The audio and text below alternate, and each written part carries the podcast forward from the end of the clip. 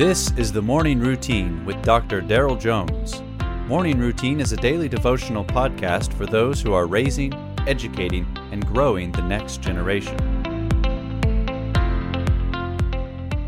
Welcome to The Morning Routine. Pastor Daryl here with you in your listening device, and a little crowded, a little cramped. Revelation chapter 1, verses 13 through 15. That's the text today for May the 26th. We're just cruising right along here. In the midst of the lampstands, one like a son of man, clothed with a long robe and with a golden sash around his chest. The hairs of his head were white like wool, like snow. His eyes were like a flame of fire. His feet were like burnished bronze, refined in a furnace. And his voice was like the roar of many waters. It's been said regarding the viewing of art that no single visit will be sufficient, that the more often you see the painting, the more accurately you'll see the author itself. So it is when the Christian continues to meditate on God's Word. The heart of God and His desire for involvement in our lives becomes clearer. In today's text, John has a unique revelation of God, seen in human form. Physical descriptions of God in the Bible are rare.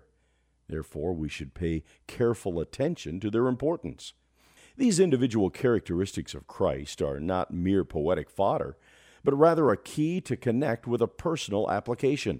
It goes with the title of the book, which means to get a deeper revelation, a greater discovery of who Christ is. What I want to focus on today is simply the overview that John saw something extraordinary. This very unique vision came at a time when John, having experienced great persecution at the hands of the evil Roman Emperor Domitian, was now banished to the remote island of Patmos, a location where John would remain until the death of Domitian in 96 AD. Interestingly, Stephen saw his revelation of Jesus during a time of extreme persecution. And the point is this: God is with you. No matter the trials or persecution you find yourself in, God will never abandon you. In fact, it's during these extreme times of difficulty that Christ may reveal Himself to you even more clearly. Stay strong. Christ is still on the throne.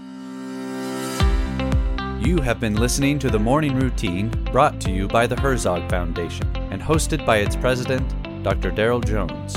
For more information, please visit herzogfoundation.com.